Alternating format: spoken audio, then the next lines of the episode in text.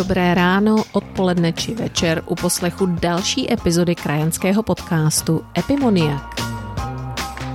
Jmenuji se Alena Cicáková a povídám si s krajany či jejich potomky, kteří žijí po celém světě a svými životními osudy, postoji či prací mimo domovinu jsou výjimeční nebo přinejmenším velmi neobyčejní. Zkrátka lidé, kteří dělají čest své zemi a mohou přidat informaci o zemí, kde žijí, a nebo dodat inspiraci těm, kteří se chystají zkusit své štěstí právě v zahraničí. Jednou z relativně často skloňovanou zemí v našich médiích je Taiwan nebo Taiwan. Politické důvody, proč tomu tak je, si jistě můžeme všichni dohledat.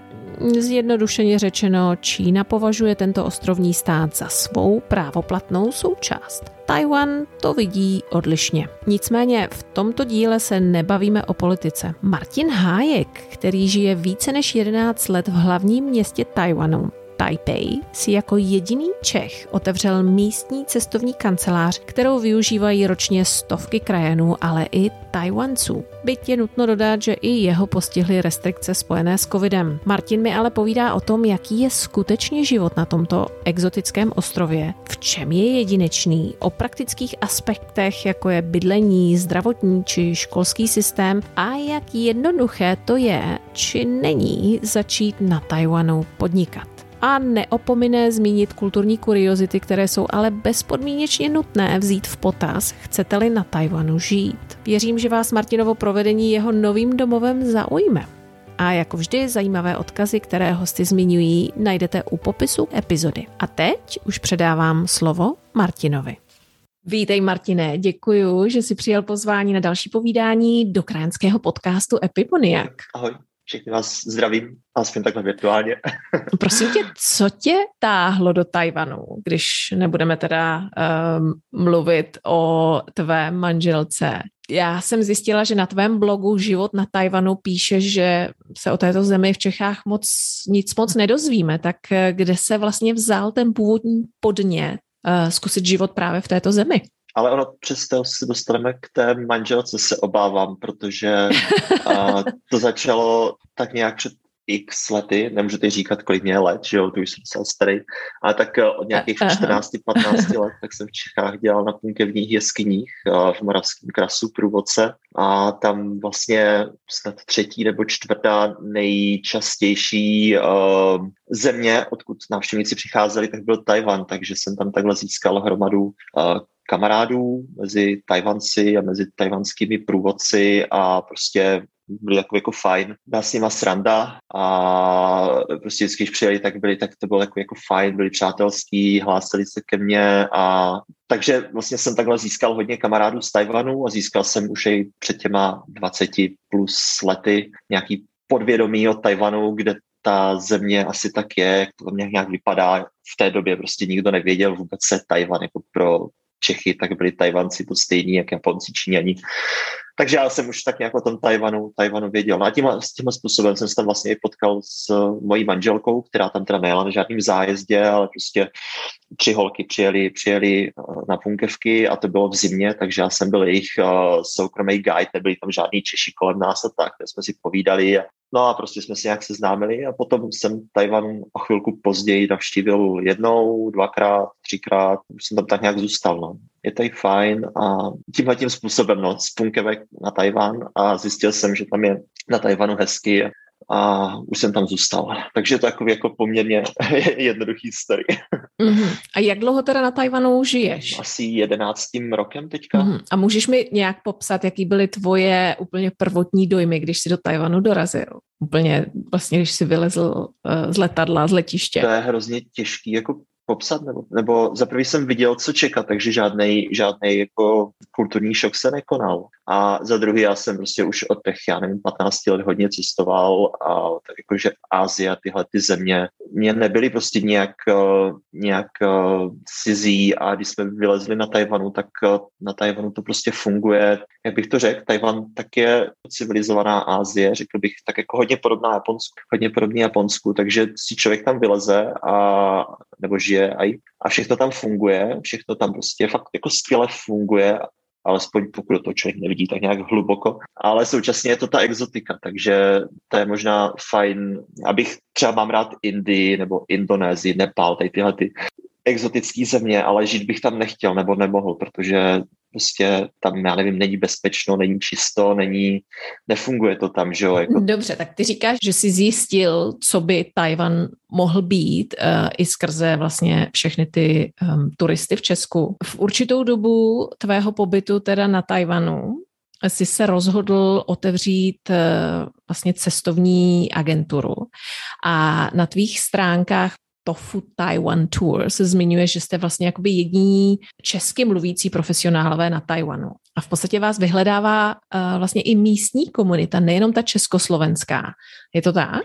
No, dá se tak nějak říct, jako natáčíme videa, fotíme pro, pro nebo fotili jsme a natáčeli jsme, když, když se to ještě dalo, když to ještě dávalo smysl, že když se mohlo cestovat, tak pro, pro Tajvance a mm, jo, tak víceméně dá se to takhle říct. Ne, že bychom vozili Tajvance po Tajvanu, na to jsou moc, uh, moc pišní, ale Jo, ale třeba co se týče tady nějakého toho focení a natáčení a propagace Tajvanu pro Tajvance, nebo pro, pro tajvanské společnosti, tak jo, takhle, takhle, takhle taky tady fungujeme. No. Já předpokládám, že mm, klasický mm, cestovatel, který se vydá do Tajvanu a kontaktuje vás, tak chtějí vidět co nejvíce vlastně přírody a chtějí se možná dozvědět i něco málo o té historii toho Tajvanu, od někoho, kdo tam žije vlastně z první ruky. Já jsem se teda dočetla samozřejmě e, při přípravě, že o o vlastně o nadvládu na tomto ostrově se pokoušeli jak holanděné, španělé, francouzi, japonci. Cítíš, že na Tajvanu teda je nějaký, nějaký, je tam nějaký podstatný historický vlastně jako dopad těch zmíněných národností v porovnání vlastně s tou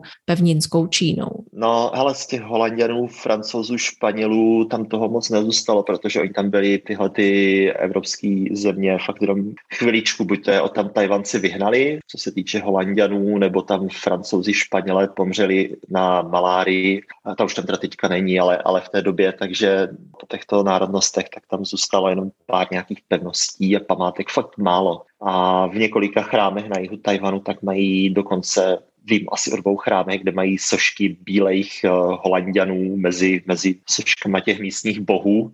Jenom tak prostě jako, jako zajímavost. A, a holanděni tak se snažili místní aborižince nebo místní původní obyvatele, ne ty, ne ty, co přišli z Číny a ty, co tam prostě žili. Už dřív tak uh, se snažili trošku v ozovkách civilizovat, takže učili uh, těch pár let, co tam byli, tak holandsky. Takže v některých jazycích, tam asi 14 jazyků, jazyků původních obyvatel, tak eh, v některých těch jazycích původních obyvatel, tak pár slov eh, pár slov holandského nějakého původu nebo prostě pochází z holandštiny. Z té současnosti tak takový jako největší vliv tak nemá Čína, ale spíš jako ten, je tam větší vliv Japonska, takže co se týče kultury, jídla, chování hlavně, tak Tajvanci mají prostě rádi Japonsko. Hroz, je to nejoblíbenější vlastně tajvanská destinace kam eh, cestují nebo cestovali, by se ještě mohlo. Takže eh, ta, ta tajvanská kultura je takový mix čínské a japonské kultury, bych řekl. Na Tajvanu tak je hromada japonských restaurací, můžete tam na to nejlepší sushi mimo, mimo, mimo Japonsko a je tam velká komunita Japonců, hlavně v Taipei. A Tajvanci fakt jako mají, mají ty Japonce rádi, i když tam nějakých 50 let prostě okupovali, ale zase na druhou stranu ti Japonci tak tam přinesli od nich eh, z těch os, japonských ostrovů, tak průmysl a postavili tam železnici a než to Číňani, Číňani vlastně na Tajvan nic nepřinesli. Pouze ty lidi, kteří samotní přišli prostě z Číny na Tajvan a všechno tam vybudovali od začátku, že jo, tak ty si přinesli nějakou svou kulturu, tradice, ale nějaká čínská vláda nebo něco takového na Tajvanu vůbec uh, nic nepostavila, nevybudovala, nevylepšila, pouze si je nárokují. Takže z tohoto důvodu Tajvanci tak nějak prostě mají blíž k těm Japoncům než k těm pevninským. Když, když mluvíme o těch územích kolem, tak eh, i se dostaneme vlastně k tomu, co je populární pro, pro tvoje klienty, ale eh, mě tak napadla vlastně ta oblast těch Batanských ostrovů v tom Luzonském průlivu, ty tvoří součást Filipín, ale přece jenom jsou blíž k tomu Tajvanu. Jako máš nějaké, někteří z tvých klientů se třeba chtějí se tam podívat, jako a jak jim vlastně jako vysvětluješ tu oblast, jak jim, jak jim to představíš? Tam se nedá tak jednoduše dostat a určitě se nedá dostat jednoduše ani z Tajvanu, ani, minimálně z, Fili, z Tajvanu a ani z Filipín se tam nějak jako rozumně nedá dostat. Je to fakt, je to fakt hodně daleko. Takže jsou to, je to prostě pár ostrovků někde mezi Tajvanem a Filipínama. Klienti se na, to, na tohoto místo nikdy neptali, ale dokud nebudeme mít vlastní plachetnici někdy v budoucnu, ten náš plán, tak se tam zatím asi nepodíváme ani. Východním, na východ od Tajvanu v Pacifiku, tak jsou dva ostrovy, Zelený ostrov a Orchideový ostrov, ty patří Tajvanu a tam právě s klientama cestujeme a to je taková jako samostatná destinace, to je prostě jiná než odlišná od Tajvanu. Fakt jako dva úžasné ostrovy v Pacifiku sopečního původu, takže úžasný prostě sopečný útesy a exotika a ty lidi tam prostě nežijou jak na Tajvanu, ale žijou tam jo, takovým tím jako moderním civilizovaným způsobem, ale připadáte tam jak nějaké, nevím, něco mezi možná těma Filipínama, Filipínama a tichomorskýma ostrovama a, a Tajvanem. A i pro nás je to taková exotika, takže tam s klienty hodně jezdíme. A když se člověk dostane na ten orchidový ostrov, který je vlastně vzdálenější od Tajvanu, a trvá to asi tři, čtyři hodinky trajektem vlastně se tam, se tam dostat, tak jo, tam je potom člověk vlastně blíž, co se tý, kilometrově k uh, těm filipínským, batanským, batanským ostrovům, než uh, vlastně k Tajvanu. Ale jo, říkám, jsou to úplně jiný, jiný odlišný země a že by se tam dalo prostě nějak jednoduše cestovat na ty filipínské ostrovy, to, to, to Když jsme teda u těch krás um, přírodních, jak je to snadné nebo není naopak logisticky zorganizovat individuální či skupinové výlety? A jaká teda destinace ti vyloženě přirostla k srdci, kterou by si řekl, jak kdokoliv kdo přijede do té země, tak prostě nesmí opomenout navštívit. Z mýho, jako z mýho pohledu je to už jednoduchý, protože už tam prostě máme nějaké zkušenosti, zázemí a tak dále, takže to je v pohodě. Ale co se týče jako cestování, já to spíš otočím cestování člověka, který Tajvan nezná, neumí čínsky a prostě neví, jo, nemá ty zkušenosti, tak je to poměrně bych řekl jako náročný, těžký zorganizovat cestování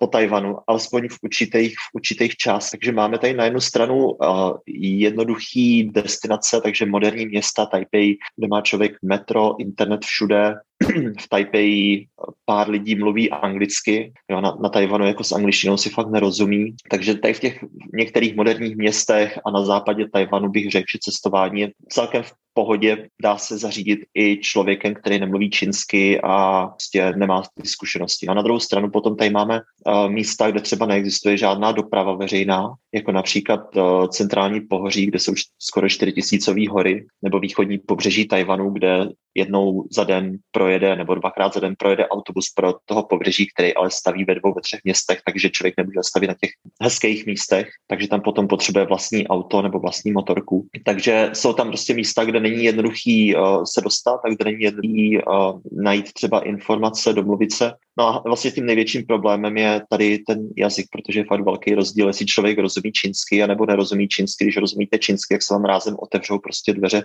mnohem více možno, možnostem a rázem prostě nejste limitovaní na ubytování ve velkých městech, ale zjistíte, že, že se dá ubytovat prostě každé vesnici u místních, nebo nemusíte se stravovat v místech, kde mají uh, nějaký anglický meníčko, což tady moc míst není, ale rázem prostě fakt se můžete stravovat na každém rohu. Já vždycky říkám, není to proto, že mám cestovku, ale vždycky říkám, prostě lepší jet s náma na Tajvan, než a člověk to uvidí fakt jako milionkrát víc než individuálně, protože to není jednoduchá destinace. Jako jak člověk přijede na Bali a rázem milion, milion uh, anglicky mluvících uh, taxikářů vám tam bude nabízet svoje služby. Tady nic takového prostě není. Jako sám mám problém sehnat anglicky mluvícího řidiče třeba pro moje klienty, když s nimi nem. A jinak ještě té otázce, k té otázce, co je tady hezkýho, tak všude je fakt krásně a je těžko říct, kde je nejlíp. Jsou tady fakt jako moderní, hezký, uh, zajímavý města s památkama, pak jsou tady skoro 4000 hory, pralesy, A je tady úžasný pobřeží oceánu a moře. A asi nejvíce nám líbí v Taipei a v okolí, a je to asi i nejlepší podle mě místo k životu na Tajvanu, byť je teda hodně drahá, protože tam jste vlastně v centru celého dění, je to kousek na letiště, pokud chcete utéct i z toho všeho, a, nebo prostě cestovat po Ázii, máte to blízko do hor, fakt jako stačí nasednout na motorku a během půl hodiny jste v horách.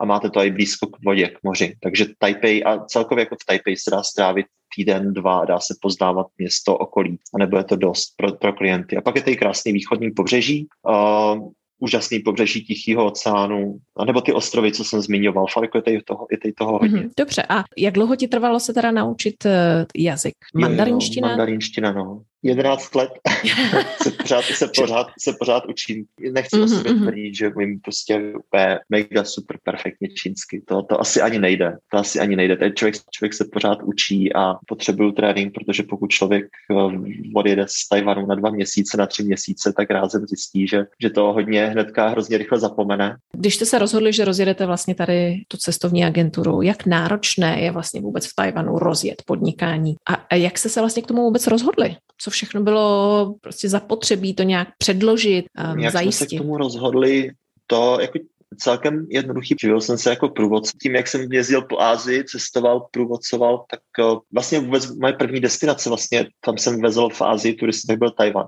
Takže postupně jsme se vypracovávali, ale co se týče toho, jak, jak je to těžké to tady zařídit, tak uh, je to extrémně náročný, jako ať už co se týče cestovky nebo biznisu o, obecně. Co se týče té naší cestovky, tak to vlastně řešíme fungováním pod licencí jiné tajvanské cestovky, kterou má vlastně kamarád, který jsem potkal punkevkách, protože to je jednodušší a funguje to. Protože když chcete rozjet sami cestovku na Tajvanu, tak je kolem toho milion byrokracie, ale hlavně potřebujete kapitál asi 6-7 eh, milionů korun, který prostě musíte dát na, na nějaký účet, tam prostě to, to, to leží. Jo já jako na rovinu tyhle ty peníze nemám. Takže aby jsme mohli tak nějak oficiálně a bezpečně fungovat, tak uh, používáme, používáme licenci jedné z největších tajvanských, tajvanských cestovek a když prostě potřebujeme vydat nějakou fakturu nebo máme pojištění a tyhle ty věci, tak to jde přes ně a platíme i nějakou prostě částku. A podobně je to vlastně s jakýmkoliv biznesem na Tajvanu. Pokud chce člověk začít tady podnikat, tak potřebuje opravdu hodně, hodně peněz a navíc ještě něco, s čím se, čím se dokáže odlišit, protože tady obří konkurence. A když je někdo úspěšný, tak se hnedka najde milion kopírovačů, kteří prostě ten váš úspěch se snaží skopírovat tím, že je tady fakt jako velikánská konkurence. A hlavně tady velké množství, opravdu extrémně velké množství lidí, kteří mají peníze, fakt jako bohatých lidí, kteří když uh, vidí, že zase jste úspěšní, že prostě máte něco, vymyslíte něco nového, něco funguje, tak vás dokážou během chvilky převálcovat protože pokud vy nemáte dost peněz na to ten váš, já nevím, nějaký projekt rozjet, nastartovat ve velkým, tak prostě přijde někdo, kdo ty peníze, kdo ten kapitál má a, a rozjede to sám. A co se týče práce třeba na Tajvanu, tak uh, taky uh, hrozně složitý, pokud by nějaký posluchač uvažoval na to, o tom, že se přestěhuje na Tajvan. Je takřka nemožný tady získat pracovní povolení, pokud nemáte nějaký pokud nemáte místní manželku, to je nejlepší přístup k pracovním povolení. A nebo pokud nemáte manželku, tak uh, musíte mít nějaký super skill, prostě musíte něco umět, co neumí Tajvanci. A vždycky je třeba si položit otázku sám pro sebe, jestli umím něco, co donutí nějakého toho tajvanského potenciálního zaměstnavatele mi dát práci a platit mě víc jak nějakému Tajvanci, protože cizinci mají ze zákona na Tajvanu vyšší platy než, než, než Tajvanci. Jo, na stejné ze pozici. Zákona, jo. Cizinec profesionál, který prostě já nevím, dělá v IT v tomhle tom, tak prostě musí mít fakt jako vyšší, garantovaný vysoký plat, vyšší plat. Takže musíte, musíte fakt jako mít nějaký skill, který eh, donutí toho potenciálního zaměstnavatele vás zaměstnat. A plus je tady ještě další ta kupa překážek, byrokracie s těma povoleníma, s tímhle tím vším. Takže zase prostě musí mít ten zaměstnavatel důvod vám tady tohleto povolení, pracovní povolení zařídit. Nemůžete prostě přijít na, do Prahy na tajvanský, do tajvanského ofisu a říct, hele, tady bys chtěl pracovat na Tajvanu, můžete mě udělat pracovní povolení, eh, pracovní výzum nebo tohleto. Prostě pokud chcete tam pracovat, musíte nejprve se domluvit s nějakým Tajvancem, který vám tady to pracovní výzum zařídí a musí, musíte prostě mít nejprve domluvenou práci dopředu. Tak já předpokládám, že na Tajvanu tam bude spíš eh, hodně IT, technologické firmy, ne? Takže předpokládám, že lidé, kteří pracují v těchto oborech, by mohli třeba být úspěšnější. Je, je ale, ale zase prostě pokud člověk neumí čínsky, tak uh, zase jo, ten tak, zaměstnavatel aha. nemá důvod prostě vás zaměstnat, protože Tajvanci anglicky neumí a ani v těch technologických prostě firmách tak jsou na tom s angličtinou hodně špatně bych řekl. Takže prostě to je další, další, další překážka. Většinou vlastně lidi, co přichází z Ameriky nebo z Evropy, tak jsou tady tyhle ty IT profesionálové a tak dále. Ale potom je na Tajvanu zase velké množství, opravdu velké množství uh, lidí z jihovýchodní Asie, Filipíny, Indonésie, Malajzie, Větnam hodně, Tajsko. A tyhle ty vlastně pracují v továrnách, to jsou uh, ti, co vyrábějí ty součástky do těch aut. A tohle je zase vlastně druhá, druhá skupina těch, eh, co tam pracují, cizinců. Pokud třeba byste vy, jako třeba ty, jako eh, Evropan, eh, získala nějaký pracovní povolení, jak by se k němu dostala, tak zase ty nemůžeš, ty nemůžeš, on, on tě nikdo nezaměstná v McDonaldu, nikdo tě nezaměstná ty v téhle továrně. Tam je prostě, já nevím, jestli je to z zákona, nebo jestli nějaký prostě takovýhle pravidlo, ale prostě pokud člověk jako je z toho západu nebo východu vlastně, to je, Amerika, tak se očekává, nebo tak ten člověk prostě pracuje na těchto vysokých pozicích a prostě um, specializovaných pozicích, ale současně ne, ale ne, neočekává se nebo nemůže pracovat na těchto méně kvalifikovaných. Jo, takže tady, tady jsou dvě takové skupiny. Jsi zmínil, že, že Tajvanci jsou v podstatě velmi milí a přátelští lidé, ale tak jako každá země uh, má určitá společenská pravidla, byť, jak jsi říkal, že jsou spíše inspirovaní Japonskem. Co si myslíš, že je prostě úplně takové společenské tabu nebo prostě i konverzační tabu, kterým prostě s, s Tajvancema nesmíš vůbec, uh, by si neměl začít? Je tam něco takového? Tanci a obecně Aziati tak uh, neradi ztrácí svoji tvář, takže abych pravdu řekl, tak jsem ještě neviděl naštvanýho Tajvance. Jako vážně. Takže nevím, na co ti, jak ti teďka odpovědět, asi tě zklamu. Jinak jako je tady hodně takových jako uh, psaných obecných pravidel, které se tady dodržují, tak třeba v metru se nejí nebo nepije v Taipei a, a prostě jestli člověk byl v Singapuru, kde je milion příkazů zákazů a, a pokud, tak tady je to tak jako v malým, ale tady nejsou ty pokuty, nebo jsou tady, ale nikdy je nikdo nedává. A lidi tady prostě tak nějak dodržují ty pravidla a jsou si navzájem vůči sobě ohleduplní a je to asi proto, že na Tajvanu je prostě hodně lidí a jinak by to asi ani nešlo. A prostě to tak nějak funguje a tak nějak se i očekává od cizinců, že se budou chovat a fakt jako jsem tady neviděl, neviděl nikoho naštvaného nebo že by se s někým hádal. A třeba i když tady nějaký to pravidlo porušíte, tak tím Tajvan se prostě nenaštve. Spíš vás třeba jako ty cizince třeba, tak vás takně upozorní, že děláte něco, co se nesmí. Třeba v tom, jak jsem zmínil to metro, že se tam nejí nebo nepije, tak jsem měl jednoho klienta z Jižní Moravy, z východní Moravy, který měl eh, škaredý, zvláštní, takový typický zvyk pro, tej, pro tej tu Moravu bych řekl, a to, že všude pil slivovici, si všude dával slivovičku. A to měl vždycky takový, já nevím, nevím proč, ale vždycky měl takový blbý zvyk, že kdykoliv jsme nastoupili do metra nebo do autobusu, sedli jsme si, tak on vytáhl tu flašku s tou slivovicou, teďka ji otevřel, teďka to všude zavonilo nebo zasmrdilo teďka se všichni tady tak jako otáčeli, co, co to je. A tak jako nikdy, nikdy nedostal pokutu, nikdy prostě na, na něho nikdo neřval nebo tak. Vždycky jenom přišel nějaký Tajvanec, pokud jsem nebyl já rychlejší a tak nějak jako tak mě upozornil, že ukázal na cedulku, tady se nesmí pít nebo, nebo takhle a schovejte to. Jo, že fakt všechno tak jako taktně a v pohodě. Takže, takže na Tajvanu se téměř nepije alkohol, takže, takže tady, tady jako porovnání se zbytkem, se zbytkem světa, Evropy a i Ázie, na v Japonsku, v Koreji se pije hodně, ale tady na Tajvanu se pije minimálně. I když tady odtud pochází údajně nejlepší whisky na světě, tady Tajvanci mají, je tam jedna tajvanská společnost vyrábějící whisky, oni vyhráli nějakou cenu a teďka prostě jako se prezentují jako nejlepší whisky na světě. Ale to jen tak mimo. Ale ještě, abych, abych teda tě nesklamal tady to moji odpovědí, že jsem ne, nepřišel na to, jak naštvat Tajvance, tak uh, teďka mě napadla jedna, jedna taková věc. Nedávno se mi podařilo lehce naštvat moji manželku. Je to vlastně jako aktuální záležitost, protože natáčíme teďka na konci léta a to je na Tajvanu období duchů. A v období duchů to je takový měsíc, kdy, kdy uh, duchové zemřelých, řeknu to velmi zjednodušeně, jo, duše zemřelých mají možnost dostat se na, do světa živých na jeden měsíc, pohybovat se takhle tímhle tím, světem živých a teďka ty, co zemřeli nepřirozenou smrtí nějakých, eh, já nevím, byli zavraždění, když tam jsou asi tři vraždy za rok na Tajvanu, nebo, nebo, nebo zemřeli při Havárce a tak, tak tyhle potom škodí lidem. A obecně prostě oni, ty Tajvanci se těch duchů bojí. A během toho měsíce duchů, tak je to milion pravidel, co člověk uh, nesmí dělat. Takže pískat si venku. A, a který měsíc to je zrovna, aby jsme věděli? Srpen září. Srpen září jako našeho kalendáře. Jo. Oni mají posunej podle měsíce, takže srpen září tady takhle uh, tenhle ten přelom, nebo spíš ten srpen. No a prostě mají milion pravidel, aby se, aby se který vlastně jsou k tomu, aby ty duchové si vás tak nějak nevšimli nebo nepřišli do vašeho domu. Takže uh, obecně jako ten měsíc, tak Tajvanci, protože duchové škodí, se nekoupou, necestují, nekupují auta, nekupují byty, nejsou uh, žádné svatby. Teďka, když jste venku, ideálně prostě být po západu slunce doma. A když už jste venku, tak třeba nesmíte pískat, nesmíte si fotit selfie. A z těch, to jsou takové jako, takové jako normální. Ale další věc, co si, co, si, co si řeknete, jako to už je trošku na palicu, tak třeba po západu slunce nesmíte sušit vaše oblečení uh, venku, protože by se ten duch v tom vašem oblečení usídlil, vy byste si ho vzali domů. Nesmíte pískat venku, protože byste, protože byste nalákali toho ducha k sobě, nebo nesmíte třeba sušit uh, nebo mít roztažený deštník venku. No a přišla jednou manželka domů, já jsem jí chtěl udělat radost, že jsem, že jsem vypral, vypral prádlo, vypral oblečení, no a nějak jsem si to neuvědomil, že jo, tak jsem pověsil to prádlo, uh, prádlo venku, nechal jsem to tam po západu slunce a přišla, přišla domů a první věc, co mě řekla, ty vole, ty venku, ty venku slyšíš prádlo, ne? Té, tady si přineseme nějakýho, nějakýho ducha a, a, a dostal jsem prostě, víš, jsem byl pochválen, tak jsem byl, uh, málem dostal pár facek pokárat, jo. A, a, a prostě eh, moderní, moderní Tajvanci všichni tohleto dodržují, všichni na tohleto věří a,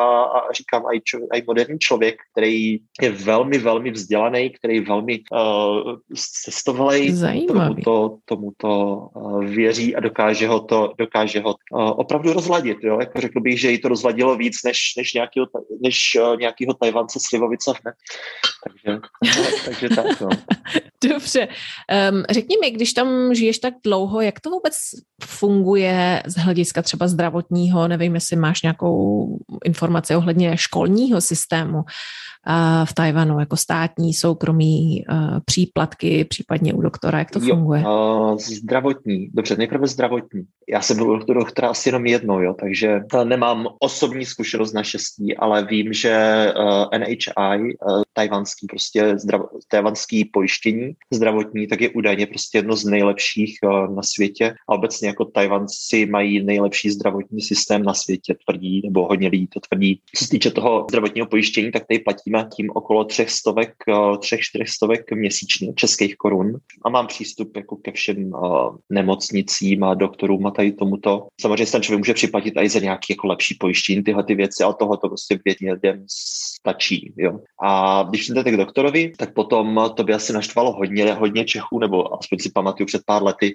jak se hrozně řešilo, že, že, že se v Česku muselo platit 30 korun, 30 korun poplatek u doktora, že jo. Tak tady přijdete, přijdete mm-hmm. k mhm. doktorovi, mm-hmm. hnedka na začátek zaplatíte asi 100 korun za toho doktora a v ceně potom už máte léky předepsaný a doktor vás ošetří, pošle kam je třeba. Prostě tak nějak jako vím, že ti doktoři fungují a že se tady platí tady tyhle ty malý poplatky, ale platí se a nikdo se tím nepozastavuje. Na Tajvanu jsou potom, um, teda šerková zajímavost, na Tajvanu tak jsou západní a čínský doktoři. Jo, takže takový ty západní v to je to, co známe od nás, ty moderní nemocnice a, a potom jsou tam čínský doktoři, kam třeba chodí jako velká většina Tajvanců, pokud uh, fakt jako nemají nějaký velký problém, takže jsou nachlazení, mají nějakou chřipku, jdou k čínskému doktorovi a tohle je použí častější než, častější než, uh, než ti západní doktoři. Jo. Říkám, pokud není nějaký velký seriózní problém. A na tohoto taky samozřejmě funguje tady tohleto, tady tohleto, tohleto zdravotní pojištění. Jak ještě co se týče um, té kvality zdravotní péče, tak jsem měl kamarádku Češku, která je jedna tady z nejlepších kardioložek v Čechách a ona tam byla na, na stáži v jedné nemocnici nemocnici na půl roku v Taipei a říkala, že takový vybavení, jako mají na Tajvanu, tak nikde v Evropě neviděla. A ta, ta škola? Tak školství je tady zdarma. Uh, mají tady vlastně podobně jako u nás základku, pak tady mají uh, junior high school a senior high school, takže tak kdyby náš druhý stupeň základní školy a, a střední škola, tak oni to mají takhle rozdělený a pak ty mají univerzity. A na univerzity hodně, asi jako všude nebo v Evropě, taky hodně studentů se snaží dostat na univerzitu, pokud to jde. Ale z toho důvodu tak je tady velikánský tlak na to se dostat na dobrou univerzitu, aby potom měli dobrý zaměstnání, protože na Tajvanu je několik jako světových univerzit. Tady vlastně děcka studují od rána do večera, takže jakmile skončí ze školou, do školy chodí okolo mezi 8 a 9 na Tajvanu do školy. A, a ze školy potom pozdě odpoledne a po škole místo, aby šli domů, tak uh, jdou do Krem Schools, nevím, jak to nazvat, Krem Schools, to je jak kdyby do učovací školy, kde prostě jdou po škole, do učovací školy a tam potom do nich uh, hustí angličtinu a, a vlastně do, doučují. A tady z těch Krem School, tak uh, ty děcka vylezou v 9, v 10 třeba večer, jo, a pak jdou teprve domů. Je to taky z toho důvodu, že rodiče musí být dlouho v práci, takže nemůžou se o ty děcka starat. Takže ty děcka si tady na Tajvanu moc zábavy neužijou, víceméně od rána do večera ve škole.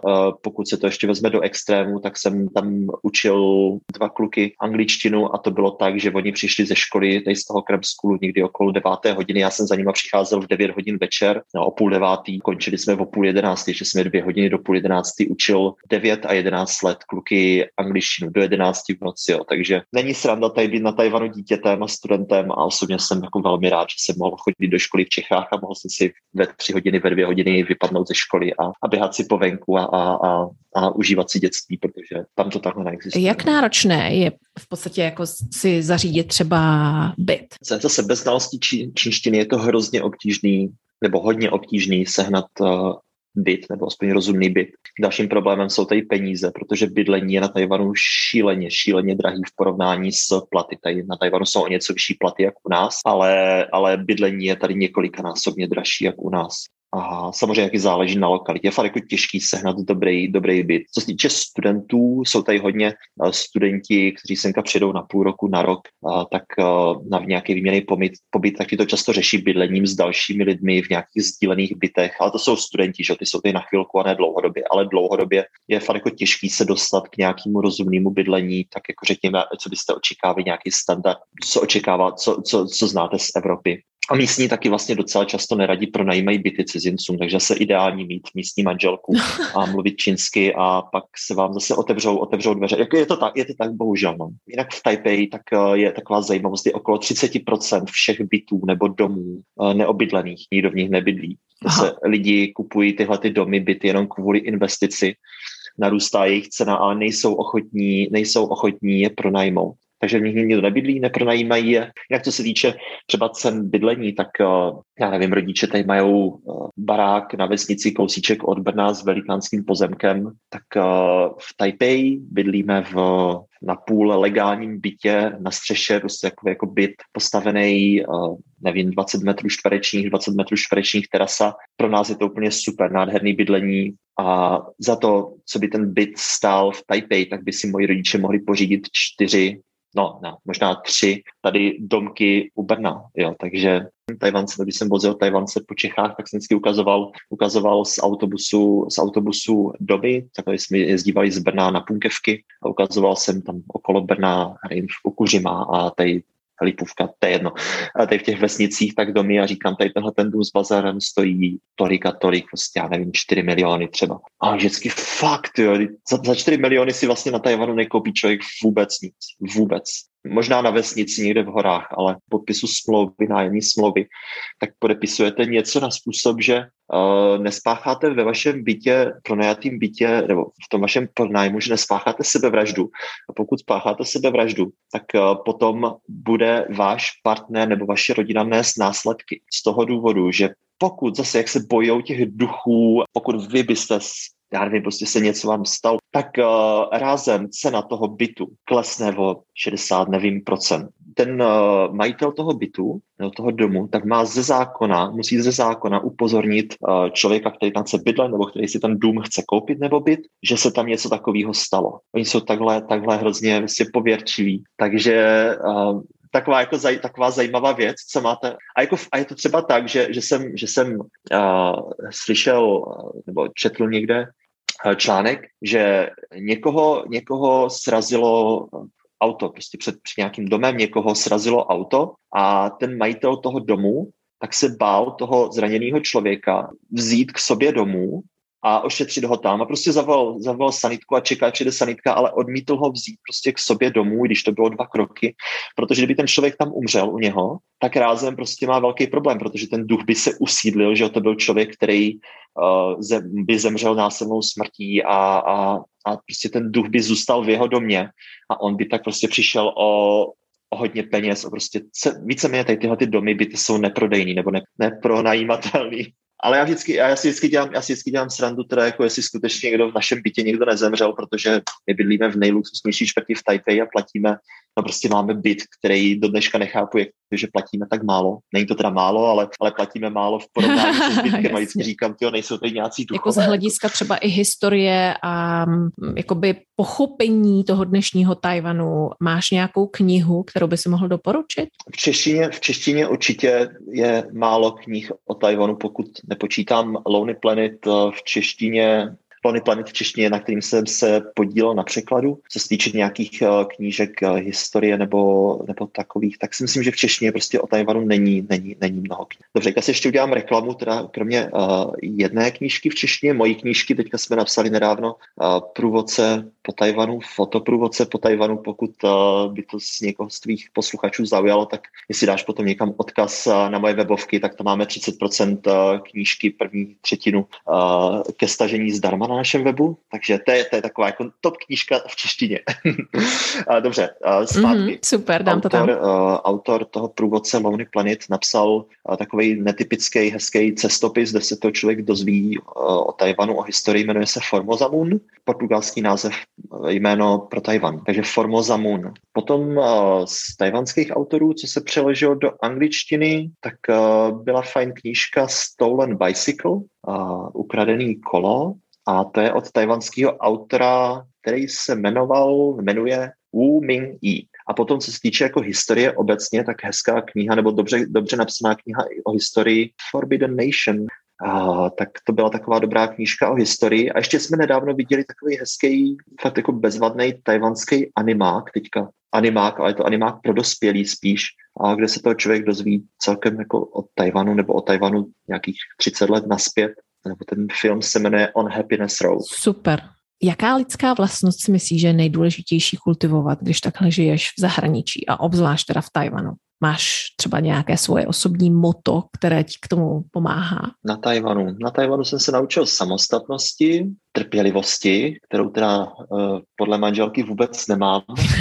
A za 10-11 let jsem se ji nenaučil, ale myslím si, že jsem se naučil aspoň trošku a, a hlavně skromnosti a minimalismus, protože když takhle jsme žili, nebo dřív jsme žili prostě na půli cesty mezi Tajvanem a na dva měsíce v Čechách, člověk neustále cestoval, tak prostě se člověk zjistí, že, že toho životu moc nepotřebuje moc věcí a, a obklopovat se věcma a prostě s málo věcma nehromadíme věci a dokážeme si zabalit prostě náš život do takřka do dvou batohů. Mm-hmm. A, a stačí myslím to. si, že tohle je celkem fajn a člověk, jak nemá, jak nemá věci a nemá se čím obklopovat, tak má prostě jednodušší to je život. To pravda. No a ještě do nedávna jsme fungovali nějakým způsobem, jako že bohatým není ten, kdo má zlato, ale ten, kdo se spokojí s málem, mm. což byla pravda, no. Prostě žili jsme život, kde jsme si eh, dokázali během půl roku, řekněme, vydělat peníze na, na to, aby jsme půl roku mohli cestovat a prostě žít spolu prostě mohli jsme si užívat života na tady dobře, cestovat. Dobře. A poslední, poslední, když už jsme u toho bohatství, poslední dotaz. Kdyby si najednou uh, měl dostat nějaké, nějaký obrovský finanční obnos z nějakého nečekaného zdroje a dostal možnost vyřešit třeba jeden velký světový problém. Pro jaký by ses rozhodnul a proč? Já nevím, jestli to můžu říct, ale já kdyby si měl ty peníze a mohl jsem něco změnit, tak by jsem, by jsem vyřešil tady tenhle ten velký problém, co už je tady dva roky, to, ten nesmysl s čínskou chřipkou, protože se mě hrozně, hrozně dotýká, dotknul a myslím si, že se dotýká hromady lidí a hromady lidí v cestovním ruchu hlavně, takže promiň, jako asi to možná to zní trošku selfish, ale, ale tohle je fakt jako velký problém, který bych potřeboval. A no určitě všichni, no. Mm. Mm. Dobře, děkuji moc za tvůj čas, Martine. Ať se jenom daří. Napište mi jako vždy na alenazavináč epimony.ac.com nebo komentujte na facebookové stránce podcast Epimoniak, na Instagramu nebo zavítejte na webovou stránku www.epimony.ac.com. V příštím díle jsme opět v Africe. a konkrétně Zambii. Mladá žena Zuzana Mukumaj Filipová, pro kterou se stala Afrika druhým domovem, přibližuje čtenářům nejen v České republice život na jednom z největších kontinentů světa, ale zároveň pomáhá krajanům navigovat v nelech v náročném moři mezikulturních vztahů. Nenechte si ujít příští rozhovor. Budu se na vás těšit příště.